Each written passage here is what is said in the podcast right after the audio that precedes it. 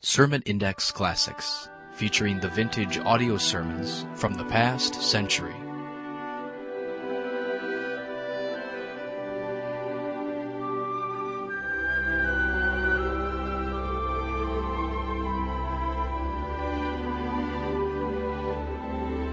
Welcome again to Sermon Index and today's program featuring some of the best sermons preached in the last century. This program is provided by the Ministry of Sermon Index. For more messages, log on to our website, www.sermonindex.com. Now, here's today's program.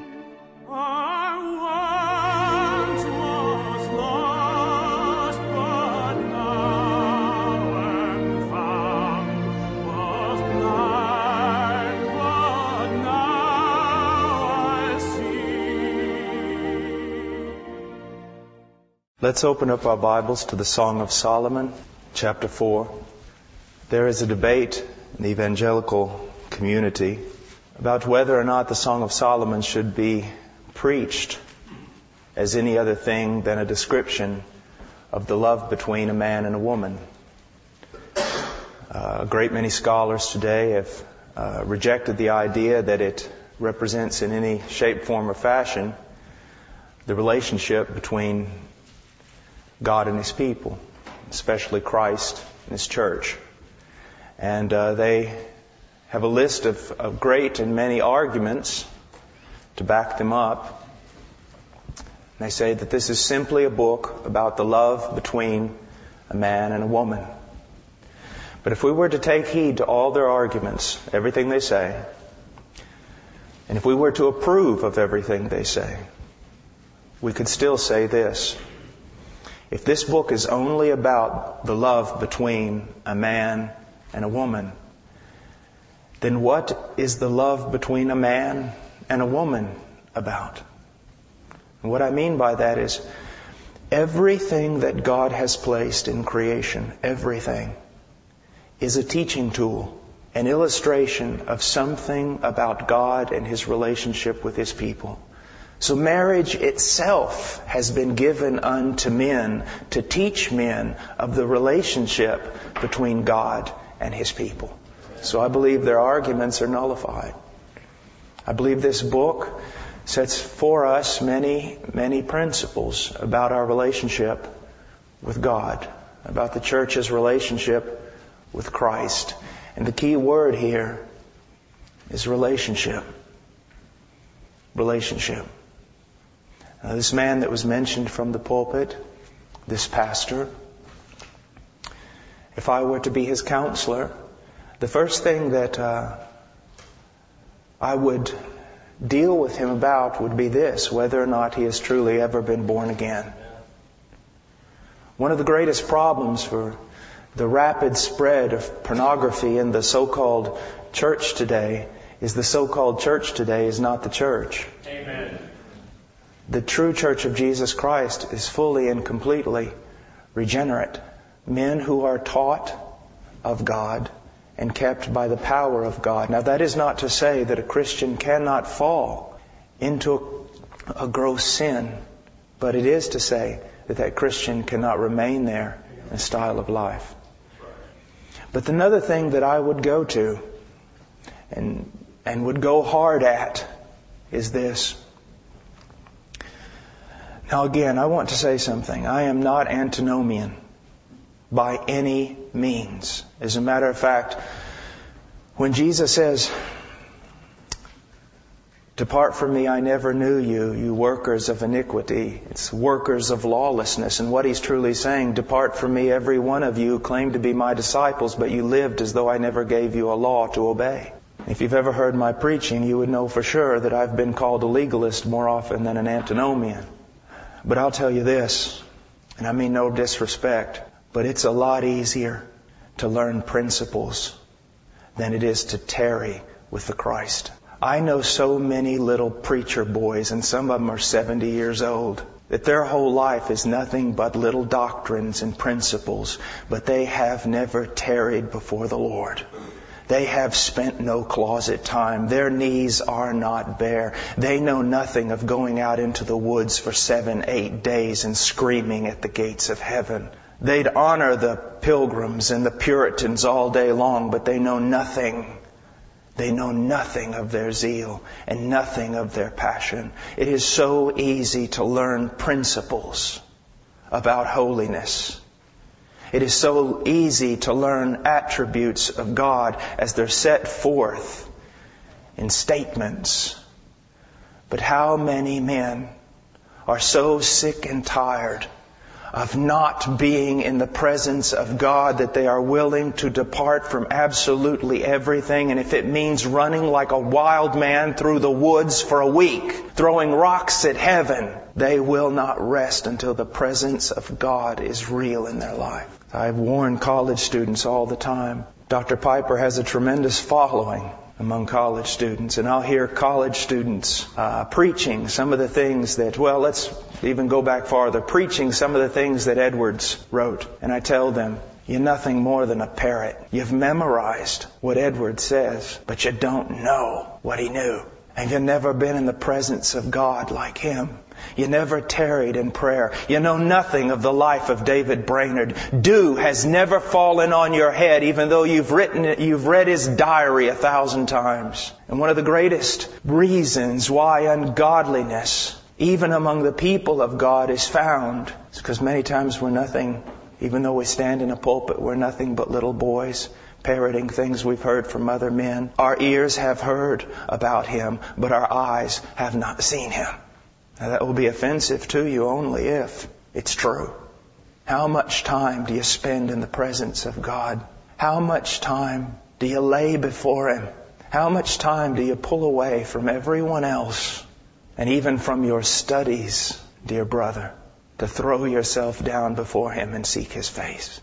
Even to the greatest scholar, some that I deeply cherish, Martyn Lloyd-Jones constantly warned his brethren in England you're going to become nothing but a bunch of cold principles if the presence and the power of God is not in your life.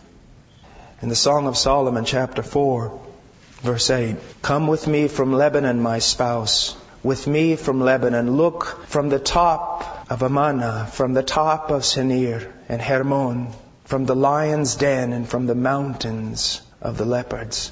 The first call to holiness is a call here in, in this text in our King James. He says, first of all, come with me from Lebanon and look from the top of Amana and from the top of Senir and Hermon. What is actually being said here in the text is this, looking from the top, but come down to me. Come down from the den of lions. Come down from where the leopards live. Come down from those high, proud, independent places of yours where danger lurks. And come down to me and be with me. We're so quick to be with His Word. We're so quick to be with His people. We're so quick to be so many things in so many places. But how quick are we to come down and just be with Him and to dwell in His presence? First of all, come down from dangerous places. There are so many places that are so very dangerous. So many places that are so dangerous. It's like I tell young men. A young man came to me a while back, a very godly young man going to seminary at this moment, very godly fiance. And he came into my office weeping, and I know that he's not, he's a man's man. He's, he's, a, he's, a, he's a strong man. He came in and he was weeping. I said, son, what's wrong with you? He said, I try so hard. My, my fiance and I, we try so hard to be pure and holy and we pray and we fast. But every once in a while when we're together, something happens. We've never, we've never had sex together, but we've often gone too far and, and it's made both of us miserable and hating ourselves and it's destroying us. And what can I do? And I said, well, what do your counselors tell you to do? They said, well, they, they've told me this is a hard situation. It's a hard thing to be young. It's a difficult, dangerous thing to be in love, and we need to pray more and fast more. And, and I said, do me a favor, go back to your counselors and tell them Paul Washer said they're a bunch of idiots and, and should keep their mouth shut. And he said, what do you mean? I said, I'm serious, young man. You tell them to do that. He said, why? I said, because they give vain counsel. I said, young man, are you more spiritual than me? He probably was. But I said, are you more spiritual than me? Have you been followed through terrorists, by terrorists through the jungle while preaching the gospel? Have you risked your life for Christ? He said, no, Brother Paul. I said, if you're not more spiritual than me, then why are you trying to do things I would never do? He said, what do you mean? I said, young man, the Bible says you're in hand-to-hand combat, face-to-face combat with the devil himself, but when it comes to youthful lust, he says flee. That means to tell me what's in you is more dangerous than the devil himself. And I said, your young, young man, those counselors of yours ought to be telling you that you should never be alone with that girl. You should never be alone with any girl unless it's your mother, your sister, your bride, or your daughter.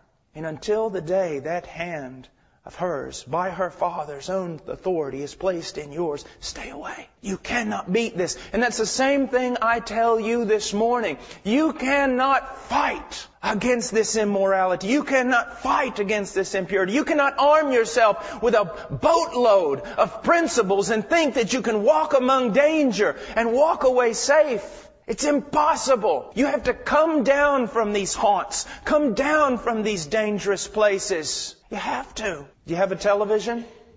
I do. It's not connected to anything.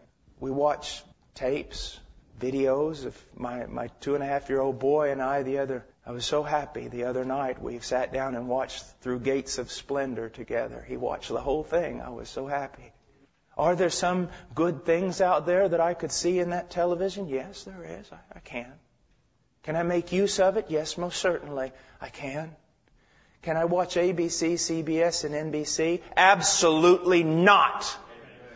Don't tell me you want to walk with God and you want the Holy Spirit to fall down on this place and yet you'll watch things before you get in the pulpit that grieve the Holy Spirit or when you come out of the pulpit standing before your people telling them you want the Spirit to move, you finish, you're tired, you go home, you turn on the television and grieve the very Spirit you have cried for. I'm sorry, but it's true. There, there was an old violinist, a master in Europe, and he played before a crowd. And when he was done, a young man, young violinist, came up to him and said, Sir, I would give my life to play like you. And the old man said, I have given my life to play like me. Oh, Leonard Ravenhill, Wesleyan holiness, Arminian. I could have fellowship with him because he was a man of God. I didn't agree with him on all points, but he was a man of God. And I've sat under him and listened to him preach. Had a track that said, Others can, you cannot. And what he's basically saying, if you want the power of God on your life, if you want the unction of God on your life, then others can do things that you cannot do.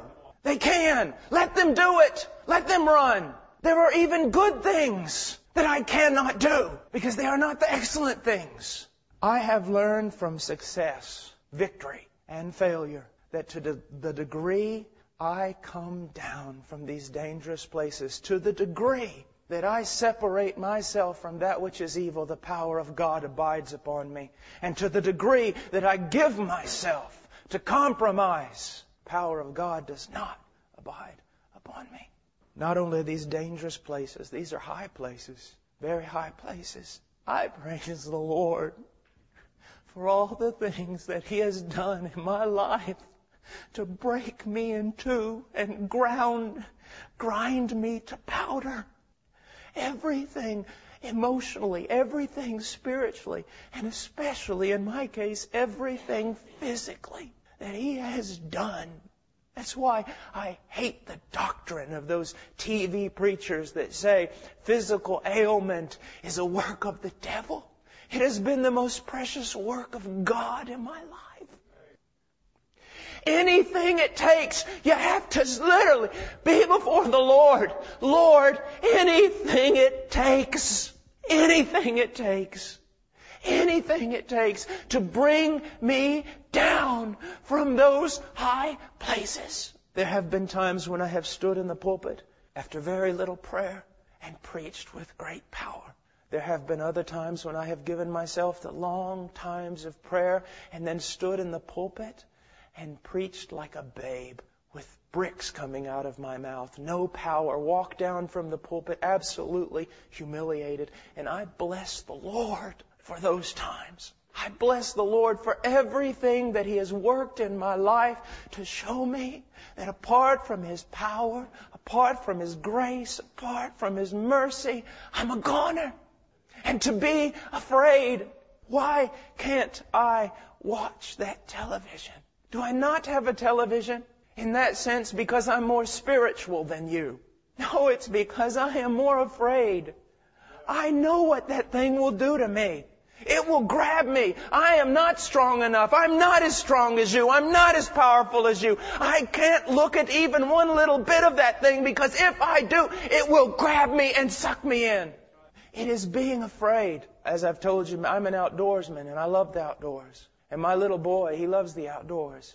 And he'll get wandering out there in the backwoods with me and he'll stray farther and farther. I'll tell him, come back, come back. He'll stray farther and then I'll just let him go. I'll hide behind trees. I'll keep track of him. I'll make sure that a coyote can't get him. But sooner or later, he begins to realize he's alone. And he calls out to dad, and dad does not answer. And he gets very, very afraid. And you say, You're a cruel father. No, I'm a good father. I'm teaching him something. I'm teaching him what the Lord has often taught me in nights of silence. Oh, we run so bold. And then we run a little bit farther and a little bit farther because we're always thinking we can run back, but you don't realize there is one like a roaring lion seeking whom he may devour, and he is not afraid of the sheep. He's afraid of the shepherd. And you had better cling to that shepherd. I can recall how many times my boy, when I would finally appear behind a tree, would run up and grab me by the leg and just hold on to my pants leg. You couldn't have pried him off with a crowbar. That's the way I want to walk with the Lord because that's the only safe place. That is the only safe place. Come down. You see, every time you think, I can do this, every time you stray away, you've gone to high places, you've become proud, you've become independent, and you're walking in a dangerous place. Do you want the power of God? More importantly, do you want the presence of God in your life? Well, then you have to come down. How dependent are you upon God? Talk to me about your prayer life and I'll be able to tell you how dependent you are upon God. Now, there's something very important here. Come with me from Lebanon, my spouse, with me from Lebanon. Look down from the top of Amana, from the top of Senir and Hermon, from the lion's den and from the mountains of the leopards. If we just think of this call as separating from the world, we're going to be in trouble. It is not that he's just saying separate yourself from the dangerous places, but what he is saying is this, come with me. Come with me. It is easier to be a legalist than a lover of Christ. It's much easier. Get all your principles and go to the seminars that tell you exactly what not to look at and everything else and what to wear and how to act and where to go and who to hang around with. Get all the stuff and get it right. Boy, there's, it's easy. It's even fun. It's interesting. But if you stop there, you know what's going to happen? Let me tell you something. Romans 7 is a frightening book is a frightening chapter. And I'll tell you why. You get all the biblical principles that you need from great teachers to be holy. And if that's all you have, you will become a twofold son of hell. Because I want you to know law, principles, and wisdom without the presence of God is legalism, and legalism always ends in immorality and sensuality. You find legalistic people in any denomination, people given over to legalism, and when you get in among them, you will find the grossest sensuality and immorality behind closed doors that you could have ever imagined. And why is that? You put the law upon someone without the working of grace, and it will encourage them to sin. It will lead them to sin. It really will. You get all your principles but you do not seek God. You have all this understanding about what it means to be holy, but you do not seek the presence of God. God will leave you there with your principles and allow you to see just what you can do with them by yourself. It is seeking Him. It is seeking Him. Now something else. Why are we so given to sensuality? Fallenness? Why are men so given to pornography? Fallenness? Well, not just fallenness, but actually it's a good thing gone wrong. You see, and, and I don't know how to explain this. We were created, and especially recreated, to behold the glory of God. We were created with these hearts and recreated with these hearts to behold the glory of God. Infinite beauty. The infinite awesomeness of God and such beauty that it would throw us in such ecstasy that unless we were strengthened, we'd be destroyed by our own joy.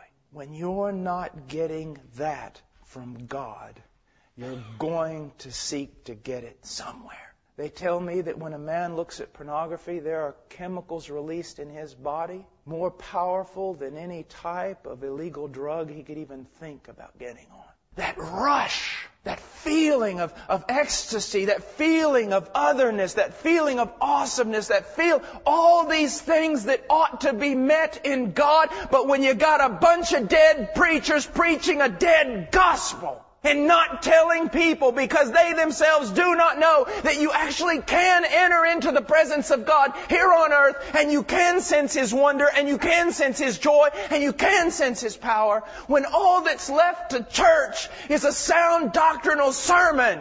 People are going to look for what they desire someplace else. They're going to take godly desires and twist them around. They really are. You know, it is such a shame I don't know if everyone here is Baptist. I'm Baptist or Baptistic or whatever you want to call me. Baptist theology. I'm a Baptist because of our historical theology, not so much our theology in contemporary times. But much, some Baptist theology is reactionary. And what I mean by that is this. It's not so much biblical as it is a reaction against the heresies that we see all around us. For example, there is a doctrine of the Holy Spirit in the Bible, but because of all the wild heresies of the Holy, of the doctrine of the Holy Spirit, sometimes you and I are afraid. You know, we, if a Jehovah Witness or a Jehovahless Witness comes to my door, and they say, we're Jehovah Witnesses. I said, well, come on in, so am I. I'm not going to let them steal that name from me. I'm the Jehovah Witness. They're a liar. Charismatic?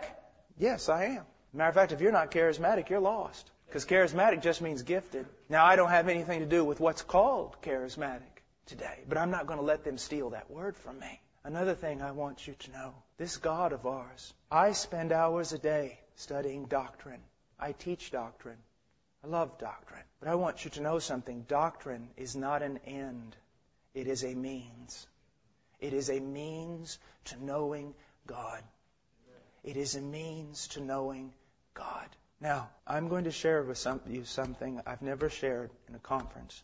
It's a personal testimony. And it might cause many of you to be very disappointed in me and even not even hear anything I have to say. So be it. I preached in a lot of places once. As a young man in the ministry, I was privileged of being around a lot of very, very old and very, very godly men.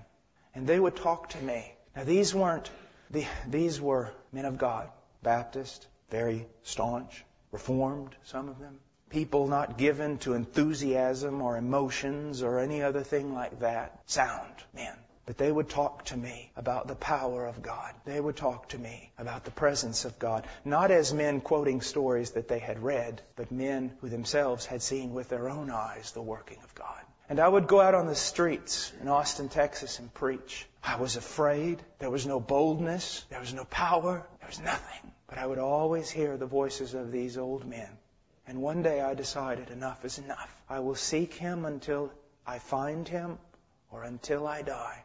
I went into a closet and I said, I'll not leave this closet until I know God. Fifteen minutes later, I fell asleep. My roommates came home and found me in the closet. So I took an alarm clock with me. And please, I'm not saying this for any other reason except I feel like I'm supposed to. Took an alarm clock with me. Set it for every 15 minutes. I'd pray for maybe five or 10 minutes. Fall asleep.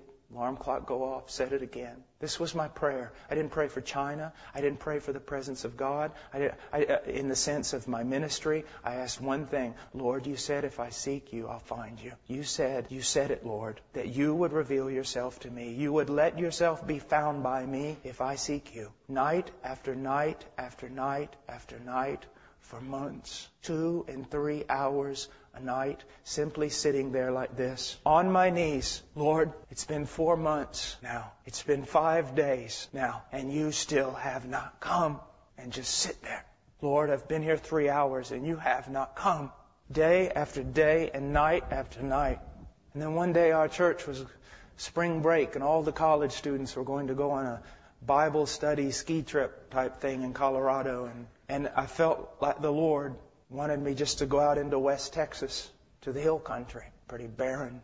And I walked on top of those hills for three days like a wild man. If you would have seen me, you would have thrown me in an asylum. I was picking up rocks and I was throwing them, literally, physically throwing them at the sky. I was screaming. I was saying, God, I must know you. You must come. You must. I can't live like this anymore. I can't live just reading books. I can't live just reading about revivals and about people who knew somebody who knew somebody who knew somebody who knew you. And nothing happened. And I went home and another several weeks passed. And one night he came. He came. I just said, Oh, Father, I can't. Please come. And he came. I was thrown down on the ground. and I don't know how long in a fetal position, covering my head, thinking, God's come to kill me. The presence of God in a way that in one second more of my sin and my need and His glory and power was revealed. And then all of a sudden, every bit of fear was taken away. And I was filled with such joy. And my mouth shot open. Now don't be afraid. Verse after verse from Psalms and from everywhere else, passages I had read just started coming forth. Praises unto Him, the Word of God. Such joy. And I can tell you, it has been 20 years. The presence of Christ is more real to me in this room than any one of you. And one of the things that is so bad today is many of you men here, you also have known the presence of Christ. But now most of your prayer life is nothing but praying just a little and then just realizing he hasn't come and getting up and walking away instead of staying there until he does. It's just prayer of going through the motions. You want holiness in your life? Run to him. And stay there. Stay there. My little boy, whenever I'm putting my shoes on and he, he realizes my bags are packed, he goes, Daddy stay with Ian? Daddy stay with Ian? Or Ian go with Daddy? I find myself, even this morning in prayer, going, Father, stay with Paul. Father, stay with Paul. Or Paul go with Father. I see so many boys today in the pulpit. They're boys. Because as those old men told me, the mark of a man of God is God upon the man. And I don't, I don't want to sound, I just want, I don't want to sound arrogant. I don't want to sound anything else. I just want to say this. That we have the desperate need to be men marked by the presence of God. We have the desperate need. Now there are those extremes, you know. You have these men who, you know, don't care anything about doctrine and they're just all Holy Spirit. Well, they have nothing to say. But I want you to also know that just, just doctrinal teaching about the presence and power of God brings death many times. And he says, come down. But not only does he say, come down, he says, come with me, come with me, come with me. I don't like and I don't teach quiet times. The idea of you should have a quiet time. I know that's a big part of discipleship. I don't agree with it and I don't like it. I don't see the Puritans having quiet times. I don't, a quiet time. What, is it like me going home, putting my wife in a closet and 30 minutes a day I pull her out and talk to her and then stick her back in there? Well, I've went through my checklist now of a good husband, therefore now go back in the closet and here I go again. Our entire life, every moment of our life should be one of being with the Master. It is very hard to call up pornography sites on the computer when Jesus Christ is there. It's very hard. And you need to realize we as, uh, well, uh, those of us who are Baptists, we need to realize we have been so influenced by popish, Roman Catholic ideas of piety. It's unbelievable. There is no such thing in the new covenant of secular and sacred. It is all sacred. Even the pots and pans are sacred. Everything is sacred. Someone asked me one time, you want to go to the Holy Land? I said, everywhere I bow my knee is the Holy Land. Everywhere Christ is, is holy. And it's not just learning things about, about holiness and learning things about principles, but it's also coming down and just walking with Him. Walking with Him. I remember after I was, after I was born again, and the love of God had been shed abroad in my heart, You know, there's that time that you seem to walk with God when everything is God. Everywhere you look, you just can't even stop thinking about Him. And I remember uh, several, well, probably two or three months went by, and it was just like that after my conversion. I mean, just everywhere. All I could think about was Jesus. And then I remember one day walking into a store thinking about buying some new boots. And I walked out of the store. I have never been so broken in all my life. I realized that I walked into that store and Christ was not in every thought. Christ was not in just every, he, he, and I thought, what happened? Do you know what's terrifying? Is when that becomes so common it no longer even bothers us anymore. That's when unholiness and immorality and such things can creep in when Christ is not real. Christ is not real. I didn't even want to come out of the prayer thing. Just wanted to stay there. Why? That's what we need. You men, most of you know more than I'll ever know. The thing about it is, are we seeking Him? Are we seeking Him? Are we seeking Him? Do we pray and nothing happens and we get up and we realize, well, we've, we've, you know, we've been obedient, we've prayed. You know, where two or three are gathered, here, He's here. I need more than that promise. I want His presence. I want His presence and His power. Now, I did not mean to tarry that long on on that verse.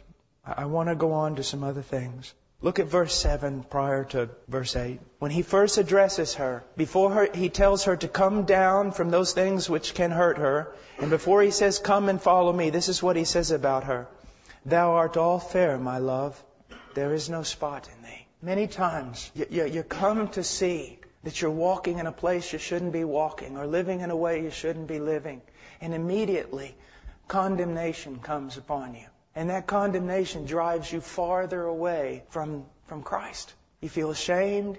You feel like it's, it's a works idea of, well, I've got to, you know, get my life fixed, do this and everything, and then kind of earn some brownie points and then come back. And we have so much old covenant teaching and do not realize about the new covenant. Some things that are so beautiful.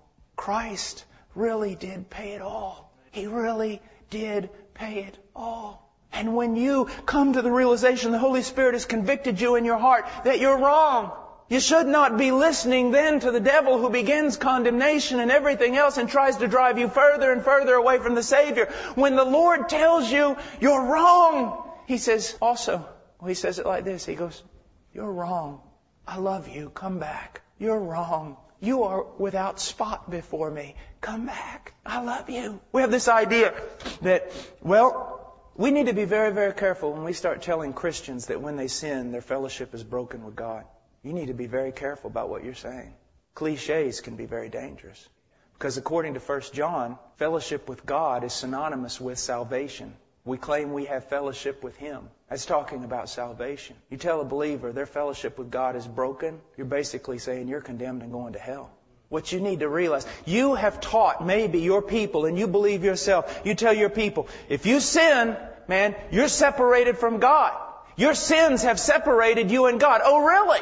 You ever thought about what you're saying?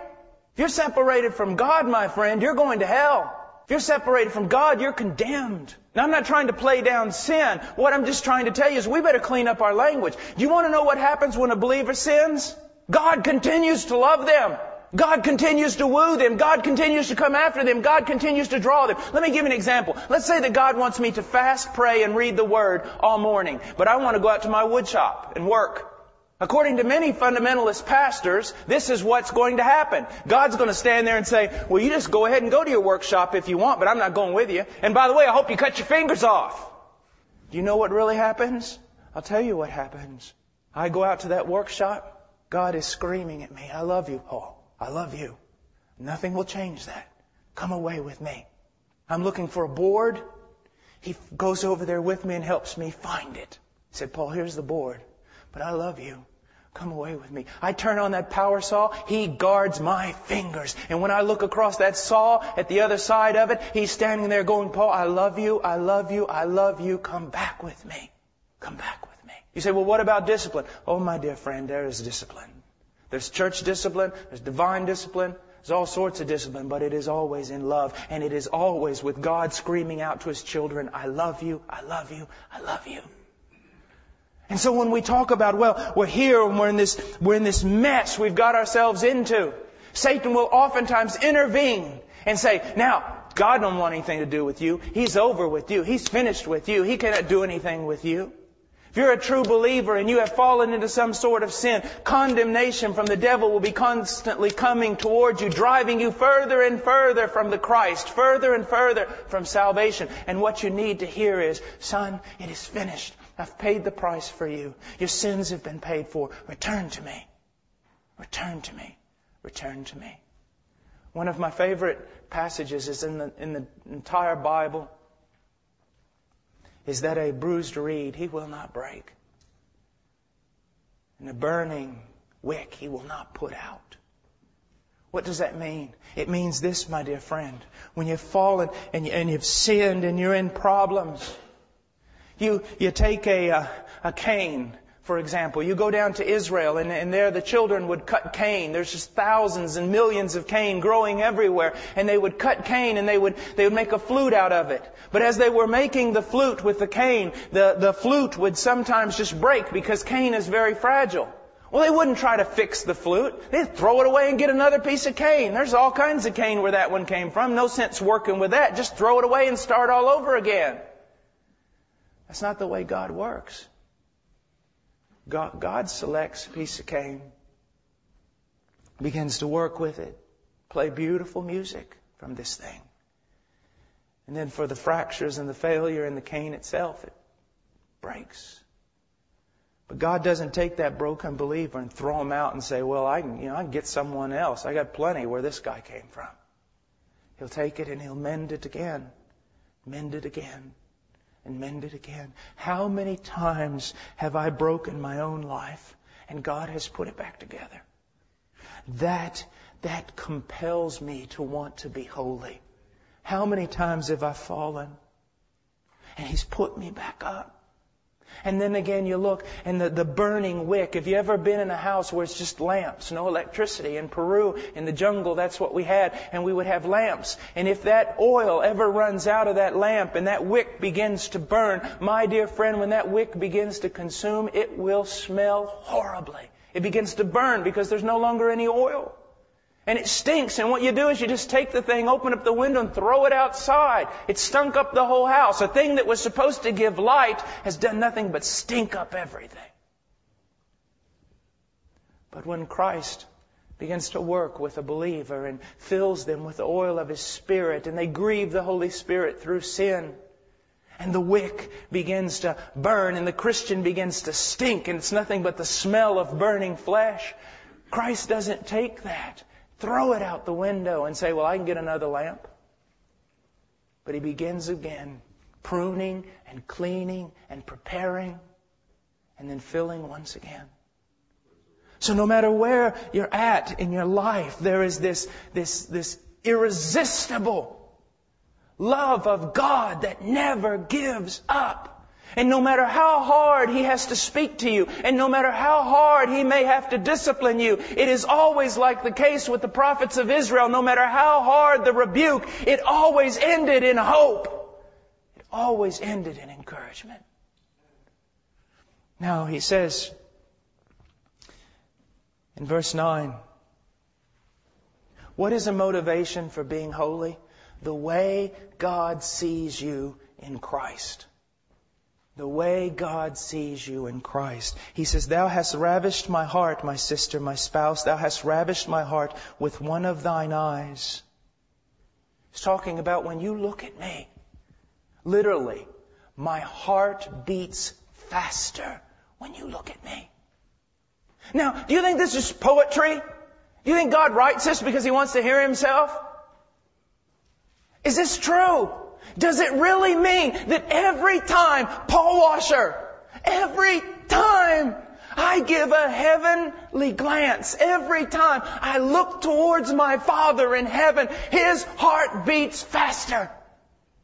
Do you see that? Does that not excite you? Does that not encourage you to pray? Does that not encourage you to keep your eyes on Him? That every time I look to the Father, His heart is ravished. Every time I, my little boy, when I get home, I just look and when he peeks around that door and looks at me, I am just on fire. Every time. You see, you think most of the time you go to God and He's like just, well, I gotta listen to Him. That's the covenant. I gotta stay here. Every time, my dear friend, I don't care who you are. If you're a believer, every time you turn your eyes upward in prayer, Father's heart beats faster. He is so full of divine joy. He is so full of divine fullness.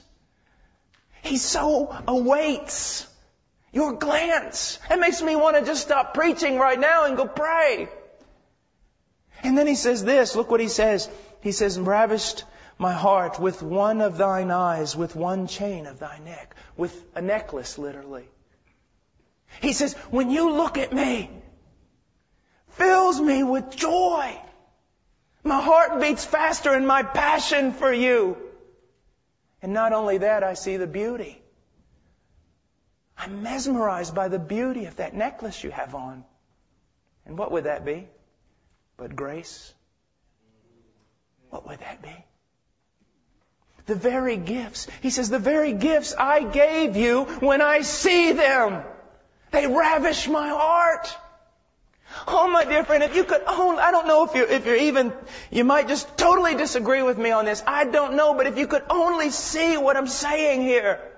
That when you bow your knee to prayer, when you bow your knee to pray, when you look up, when you're walking down the street, when you're in Walmart, wherever, and you give that upward glance, Father, It ravishes his heart. It ravishes his heart. And when he looks down at you, he sees only that which he has given you. Grace upon grace and mercy upon mercy. Don't you want to be holy? Don't you want to pray? If things are such as the Bible says, doesn't that change everything? And he goes on and he says, how fair is thy love, my sister, my spouse. How much better is thy love than wine, and the smell of thine ointment than all spices.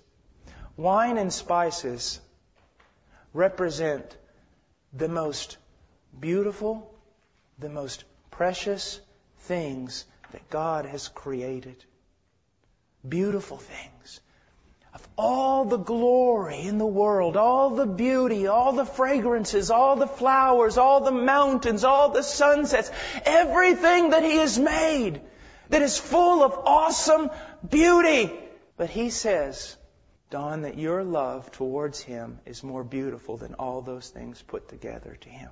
He would rather see your love towards Him, as pitiful as that love might be, as small as that love might be, your love toward Him is more beautiful to God than all the most spectacular and most beautiful things He has ever created. Doesn't that make you want to pray? Doesn't that make you want to be holy? Doesn't that encourage you? That your love is not just ascending up, being a pitiful thing sent back down to earth rejected. And he goes on and he says this. He says in verse 11, Thy lips, O my spouse, drop as the honeycomb. Honey and milk are under thy tongue, and the smell of thy garments is like the smell of Lebanon. The prayers of the saints. Do you realize, brother? I'm so sorry that I'm such a pitiful messenger. But do you realize how precious your prayers are to Him? Compared to all the finest things in the world, compared to all the symphonies, compared to all the songs, compared to everything else, you crack your lips and speak a word to God. And it is more precious to Him than everything else combined. Doesn't that make you want to pray? Doesn't that make you want to call on His name, knowing that in Christ it's received, and it is loved, and it is appreciated? And he goes on and he says this. He says, a garden enclosed is my sister, my spouse, a spring shut up, a fountain sealed.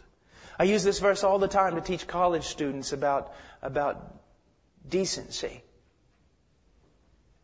about modesty. But this applies to you, men. A garden enclosed is my sister, my spouse, a spring shut up, a fountain sealed. We must be men who have shut the doors to many things. Evil things, bad things, but even good things. We belong to Him. Oh, the Levites, they, you know, the Levites didn't get the, the, the land and the territory and all these things. Poor, poor Levites, but they got God. And you and I, among us as pastors and, and little itinerant preachers like myself and things, no, we don't go out there and we can't work with our hands and we can't amass fortunes and, and many times we spend our lives preaching in churches of 10 and 15 and 20 and 30 people. And yes, we've had to sacrifice many things. And yes, Isaiah 53 is basically a picture of our life if we're a good and godly pastor. And yes, so many things we have missed. But what have we been given? What have we been given? Poor pitiful pastor? Oh my goodness. I would not trade. I would not step down. I would not trade with the greatest kings and, and, and, and presidents of this world. We have been given the privilege to dwell in the courts of God. To dwell in His courts, to be His ministers. How can we say anything but that we are the most privileged people on the face of the earth? And so we must shut ourselves off from other things, other things, and live for Him, and live for Him. Now, he goes on, and he says this, he says,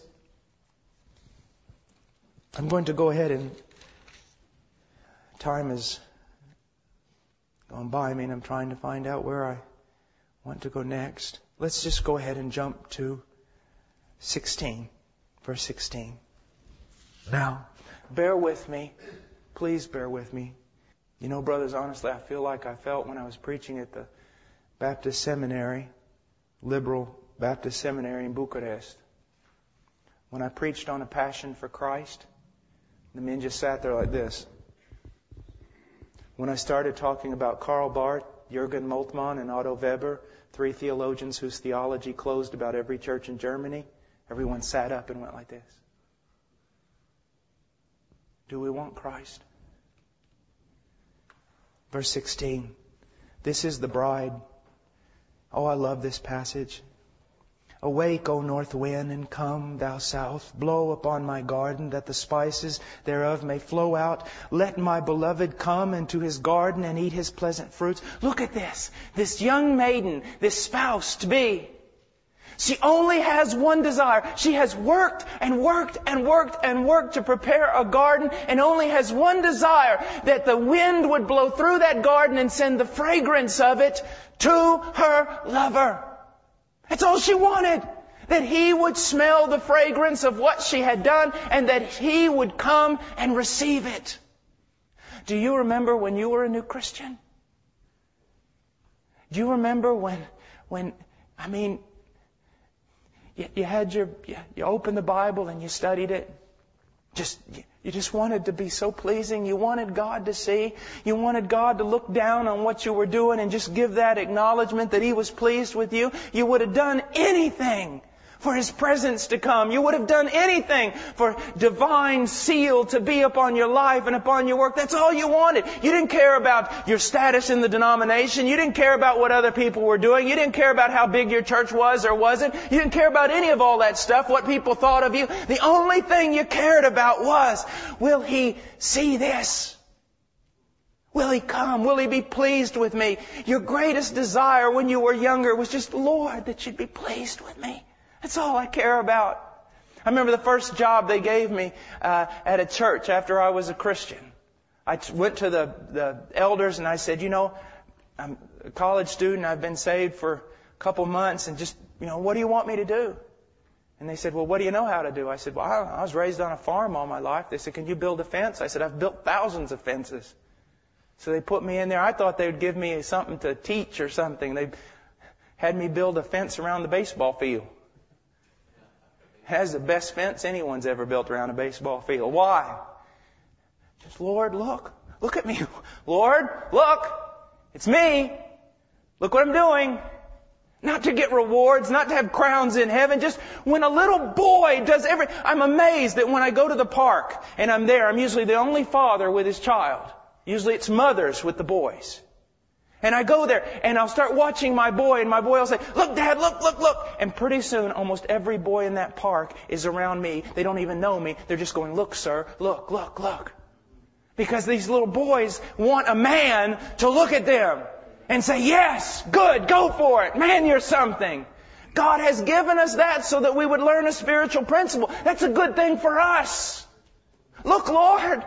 Never forget, sir, you're never going to be anything other than a child. Look, Lord, it's me. Look what I did. But then you get old. You get wise. You get mature. And a very special part of you dies inside. And you begin to become a prey of things like worldly things that will excite, worldly things that will move you. Why? Because this part of your life in Christ has died, and yet your heart yearns for more than just principles and doctrines and standards and right ways of living. And then he goes on and Verse 1 of chapter 5. I am come into my garden, my sister, my spouse. I have gathered my myrrh with my spice. I have eaten my honeycomb with my honey. I have drunk my wine with my milk. Eat, O friends, eat, yea, drink abundantly, O beloved. This is the spouse. This is the king. Now look what's amazing here. He says, I have come into my garden. This is so amazing. Why is it amazing? This is why. He's a king. He has tens of thousands of people building him big gardens every day. Gardens that rank among the wonders of the world. What does he need with a puny little garden of a little girl? If he was a pagan ruler, what would he do? What is this? I mean, don't bother yourself with this, dear. I got other men that can build tremendous gardens and break her heart in two. That's not what he does. He says, I've come into my garden. Those were the happiest words she ever heard. And I want you to know, you and I work in our little works in the corner of the world, little, little men with little ministries. No one will ever really know about us. And we're working and we're working and we're working. Some of you 20, 30, 40, 50 years in the ministry working and preaching and everything else and building this little garden. But you look outside your garden and you see all these men that seem to be building these great big hanging gardens and everything with thousands and tens and thousands of plants and fruit and everything else. And you're almost saying, what do I even have to give this King of glory? What could I give him that he would not despise? And yet, you say, Here, Lord, here. And he says, Well, thank you very much. Thank you very, very much. One of the greatest burdens I have in my heart are for pastors who have labored for years and years and years preaching the truth and loving their people and have not compromised to Wall Street methodology to build Christ's church. And I know what a burden it must be for them. Because they see all around them little boys who know nothing of God supposedly being kings in the kingdom. When they've spent their life praying and studying scripture and communicating it to people and they're treated as a nobody. Well, don't worry about being treated as a nobody on this earth. Because one day, somebody's going to return and change absolutely everything. And on that day, I look forward to that day when I see godly men unknown to the world who have pastored faithfully and done faithfully and in the secret place been faithful. When no one was looking. When they stand before Him and say, Lord, here's, here's my garden. And he said, Oh, what a gift. Now it is mine. Everything you have done in my name, I receive. Now we go on. And he says, verse 2, I sleep, but my heart awaketh. It is the voice of my beloved that knocketh, saying, Open to me, my sister, my love, my dove, my undefiled. For my head is filled with dew, and my locks with the drops of the night. The lover comes. The lover comes at an unexpected time to visit the bride. He comes at an unexpected time, not a planned time, not something she had programmed. He comes and he knocks on her door. In the watch of the night, when you would least expect it, he whispers, he knocks, open to me, open to me. Verse 3, the bride answers, I've put off my coat. How shall I put it on again? I've washed my feet. How shall I defile them? There was a time when that little girl probably walked around the marketplace a thousand times a day for no reason at all, just hoping she would bump into the king. She would do anything to get his attention. We can see that in verse 1. She'd do anything to be parley with him. She would do anything to be in his presence. She'd make up excuses to leave the house, to wander around the town, just hoping to bump into this guy. And when she did, her heart just beat in such a way that you would think it would come from her breast. But what happens when you enter into a relationship for an extended period of time? Things become common. Things become common. They become vulgar. It's just like uh, some of you might even know him, an old missionary by the name of Homer Crane, Baptist faith missionary. We called him the John Wayne of South America. He was the biggest, toughest, meanest guy, but one of the best missionaries I've ever known in my life. And I remember the first time we went across the Andes Mountains, O Homer was there just snoring as we went across the Andes in that train. And I was looking all around going, how can this man be so dull in his heart to not see the beauty of all of this? A few years ago, I took a bunch of university people across the, the uh, Andes Mountains, and while they were looking around, I was snoring.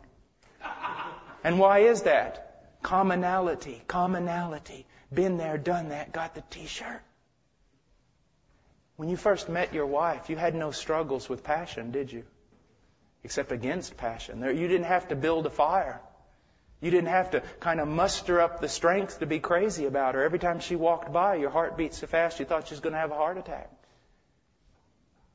Those first years with the Lord, you'd have done anything for His presence and His power and His life and His approval to be upon your life. You'd run anywhere, pray. Pray even when He didn't call you to pray. Read the Word, do whatever. Just, I want to know Him. I want to be with Him. I want to, I want to share His presence and His life. But now, you come home. I mention television again because it's the greatest enemy of the pastor. Because the pastor has so many problems to deal with. The one thing he wants to do as soon as he gets out of church is to shut it all off. And the best way is to tune out by tuning in to the television set. And maybe God, maybe you're sensing in your heart, you know, one night, God saying, come away with me. You're tired, but this thing cannot give you strength. I can. You're joyless because of what the people have done. This thing cannot give you joy. I can. You need life. You need encouragement. You need the balm of Gilead. Come away with me. And you go, Lord, I've already done that. I've already done the, you know, your stuff. Okay? I need to do my stuff now. I just need to rest. As though he were an employer and not the fountain of life. Who was it telling me? I don't know, Brother Don, if it was you. I don't know who it was that said that uh, these a minister came to preach at, at a church to preach a revival at a church, and the pastors and staff had already uh, planned a golfing thing. Was it you, brother? Was it someone else? Had already planned that that first day that the evangelist got there, they'd go out and do a little golf. Which, I mean, I don't golf, but I don't really have a problem with that necessarily. But the evangelist said he began to, you know, as he was golfing, to start talking about Jesus. And the pastor looked at him and said, Brother, we're out here playing golf. Let's not talk shop now. Ministers, you're in real danger of Jesus Christ becoming nothing but shop talk. Shop talk. Shop talk. And when he comes to you and he knocks on the door at that unexpected time, you need to go and you need to go quickly. You need to respond quickly. The moment he knocks on that door, come. And then it says, it says in verse 4, My beloved put his hand to the door by the hole of the door, and my bowels were moved for him.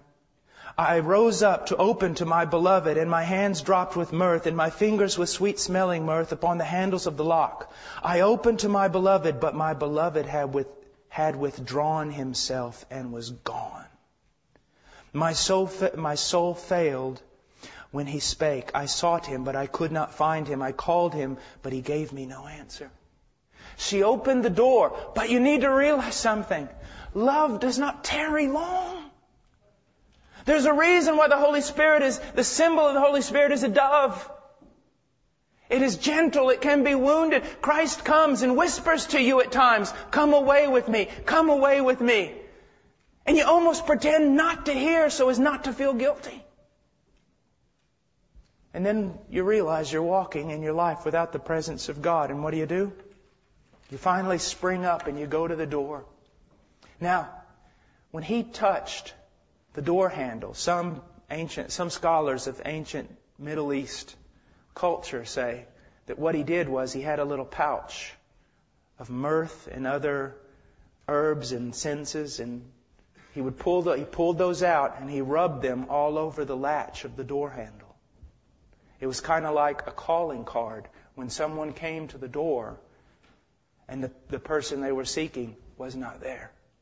That when the person came home, they would smell the scent and know that that person had been there.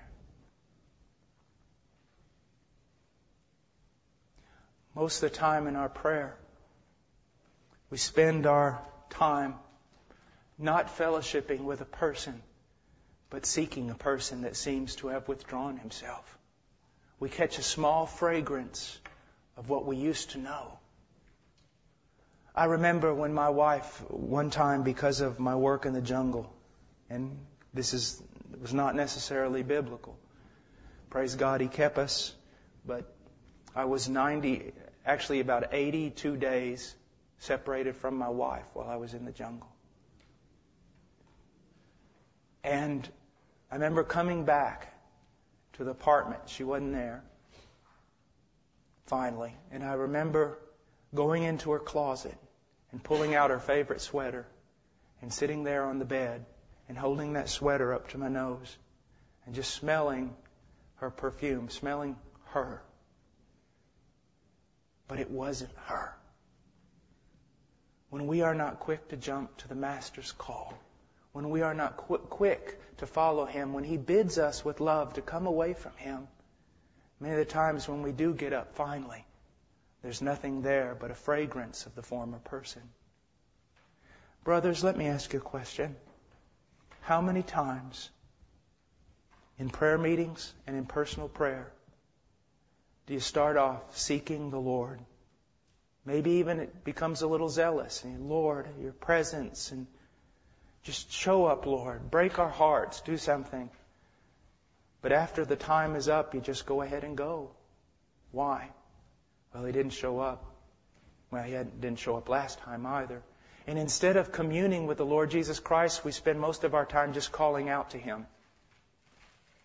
Most of our time is just spent calling out for Him to come, and almost no time at all communing with Him as a present person. I'm going to finish. I know I've, I've gone long, but I, I want to read. She goes after him in verse 7. The watchman that went about the city found me. They smote me. They wounded me. The keepers of the walls took away my veil from me. When she went out after him into the world without him, how did the world treat her? What happened to her? She was treated as a woman not very chaste. She was treated without dignity. So many things happened to her because now if the king had been beside her, do you think a man would not even have looked at her? They would have had such fear. If the presence of the king had been there. She could have walked anywhere in that city, and a man, every time she came near, would have put his head down. Remember what Moses said? Lord, we'll not go if you don't go with us.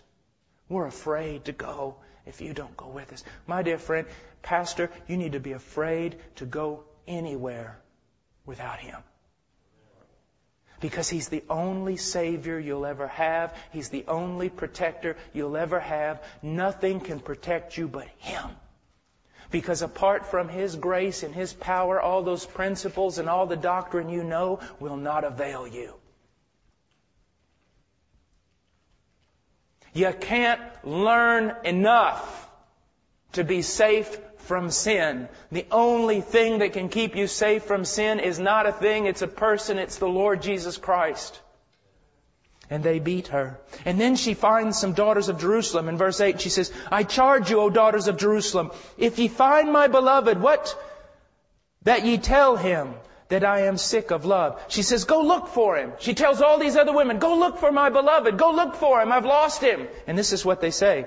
What is thy beloved more than another beloved, O thou fairest among women?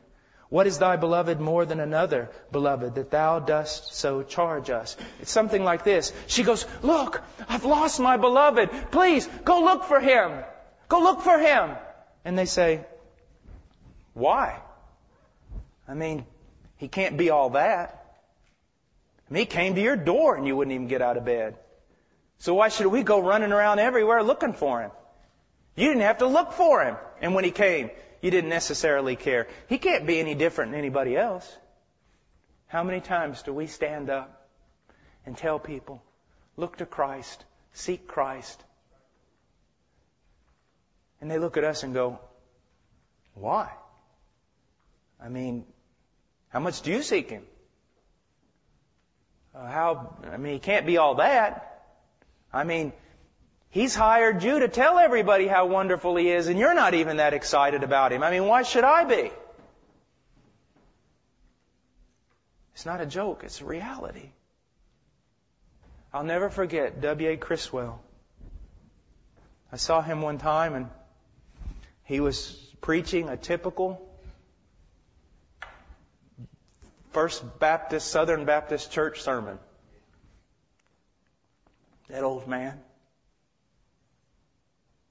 And he was in Colossians, I believe. That book talks quite a bit about Jesus. And all of a sudden, something happened to that old man. He was preaching very dignified, very Southern Baptist, very this, very that. And all of a sudden, he read something about Jesus. And the old man, he backed up like this. And he slapped down his hands like this and he goes, Oh, folks, let me tell you about Jesus. And for about the next 10 minutes, that man went wild. Tears running down his face. I mean, he was everywhere at one time. That right there did more.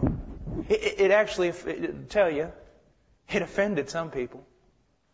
He lost his dignity. Oh no.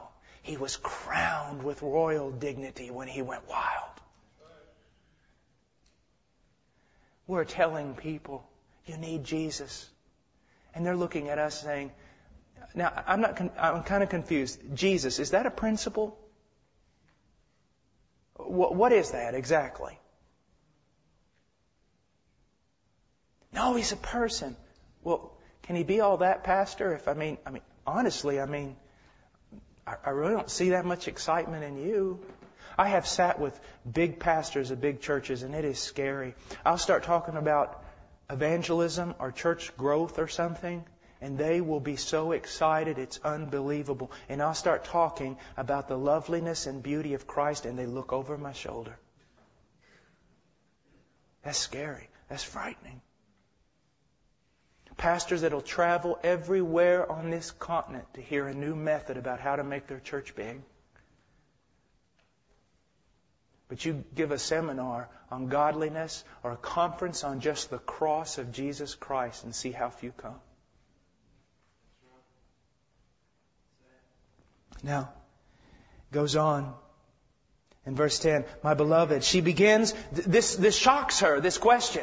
And she begins to rethink. She begins to think back on who this is that saved her. Says, My beloved is white and ruddy and chiefest among ten thousand. His head is as the most fine gold. His locks are bushy and black as a raven. His eyes are the eyes of doves by the rivers of water washed with milk and fitly set. His cheeks are as a bed of spices, as sweet flowers. His lips like lilies dropping sweet smelling myrrh. His hands are gold rings set with beryl. His belly is as bright ivory overlaid with sapphires. His legs are as pillar of marble set upon sockets of fine gold. His countenance is as Lebanon, excellent as the cedars. His mouth is most sweet. Yea, he is altogether lovely. This is my beloved, and this is my friend, O daughters of Jerusalem. What happens? She begins to think about him. No more about ministry, no more just about church, no more about us, about our progress in the faith or anything else, just about Him. Some men will never grow because they're so introspective. Because that's all they think about is them, their walk, their own failure. That's why I told that young man. I said, young man, you're probably more spiritual than I am, but I'm happier than you. You have your eyes on your works. I have my eyes on the finished work of Christ. When you start going back to what I preached yesterday, you start getting into the attributes of God, studying the attributes of God on your knees, crying out to Him, and begin to see the beauty of God, the specialness of God, the uniqueness of God, everything about Him. Your heart can't help when you come to know Him, to love Him, and to transmit that love. To transmit that love. I'll never forget, I was doing a reform conference in, in Detroit, Michigan, and we went out to eat somewhere. Uh, some kind of, I don't know, Cheetos or some kind of place like that. And, and they had all these waiters. They were all, you know, college boy waiters, earrings in their ears and little flippy hair and everything else, the way they dress and such. And I'm sitting there with all these very, these theologians, and we had, had a, one of them had a Bible open even. And uh, this this kid comes walking in there to, you know, bleached blonde hair, earrings, everything else. He comes in and he says, he says "Can I take your order?" Dude, he looked at the older theologian. Dude, you got a Bible. and uh, and uh, I said that pretty good, didn't I? And the guy goes, "Well, yes, I do." He goes, "Man, that's great." He goes, "Cause I was seeking Jesus and seeking Jesus. I was seeking God. I was seeking something. And I found Jesus. And Jesus changing my life. And I could see all those theologians. They're sitting there going, yeah, right. Immediately they were saying, no, they were saying in their mind, no young man, you didn't seek him. No man seeks God. God seeks men. Theologically you're wrong. You can't be saved. And I mean, this kid is just, he didn't even want to do the food anymore. All he's talking about is Jesus. And I mean, he just, Jesus is, most of the things he's saying is wrong. But you could tell. I mean, God had gotten hold of this boy. And I talked to him for a while and everything, and then he left, and I looked at all the men, and I said, you know, it's a lot better to have it and not know what to call it than to know what to call it and not have it. and I said, you know, that's the work of a theologian, isn't it? To explain the work of God. Not to produce it, but to explain it. That boy was wild. He did more good than, than those four or five stuffy theologians sitting around that table. And yeah, the Lord's probably going to change him all over. Give him time. I'm working 40 years with you and I don't see much progress, so don't be hard on the boy. And then finally, when she says that, in verse 1 of chapter 6, the girls ask, Whither is thy beloved gone, O thou fairest among women? Whither is thy beloved turned aside that we may seek him with thee? Oh, look at the difference. Look at, oh man. I tell you, that, that, that one, he must be something. If He is like this, if you're so excited about Him, if you would die a thousand deaths just to see one glance of His eye, He must be something. If you talk about Him so, He must be something. He must be something. Now, conclude right here. They say, Where is He? And she comes to the full realization of something. My beloved has gone down into his garden, to the beds of spices, to feed in the gardens, and to gather lilies.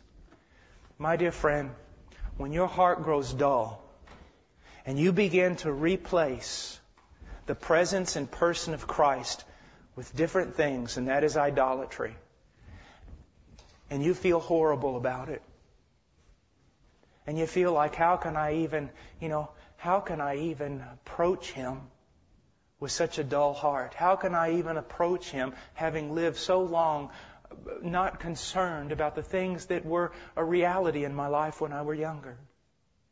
How can I approach him? Well, just look at this. This girl in this book had scorned the love of a king. She considered it as boring to get out of bed to answer the door when he came to her in the middle of the night. Any other king would have been screaming mad. He would have said, I came to your, you were nothing when I found you. I made you my own and then you treat me like that, leaving me outside the door. And then you run around the city like a tramp. And then now you expect me to take you back?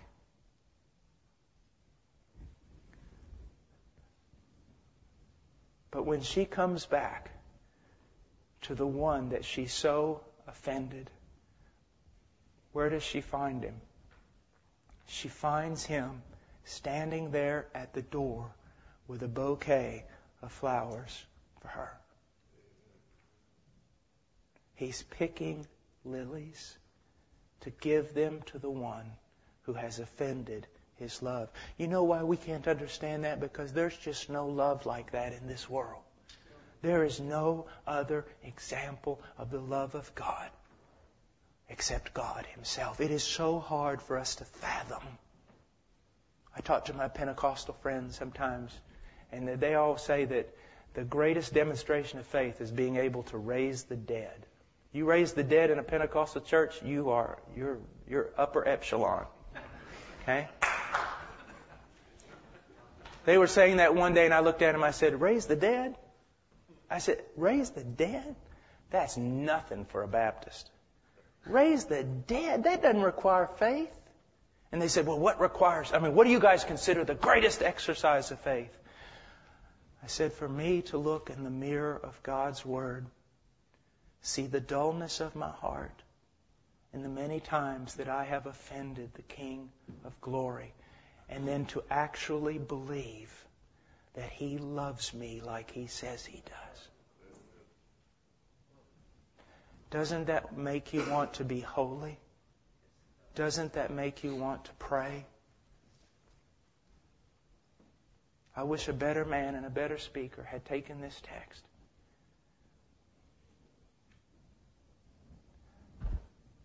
Let's pray. Father, O oh Lord, O Lord, your love, Lord, is so immeasurable, so infinite.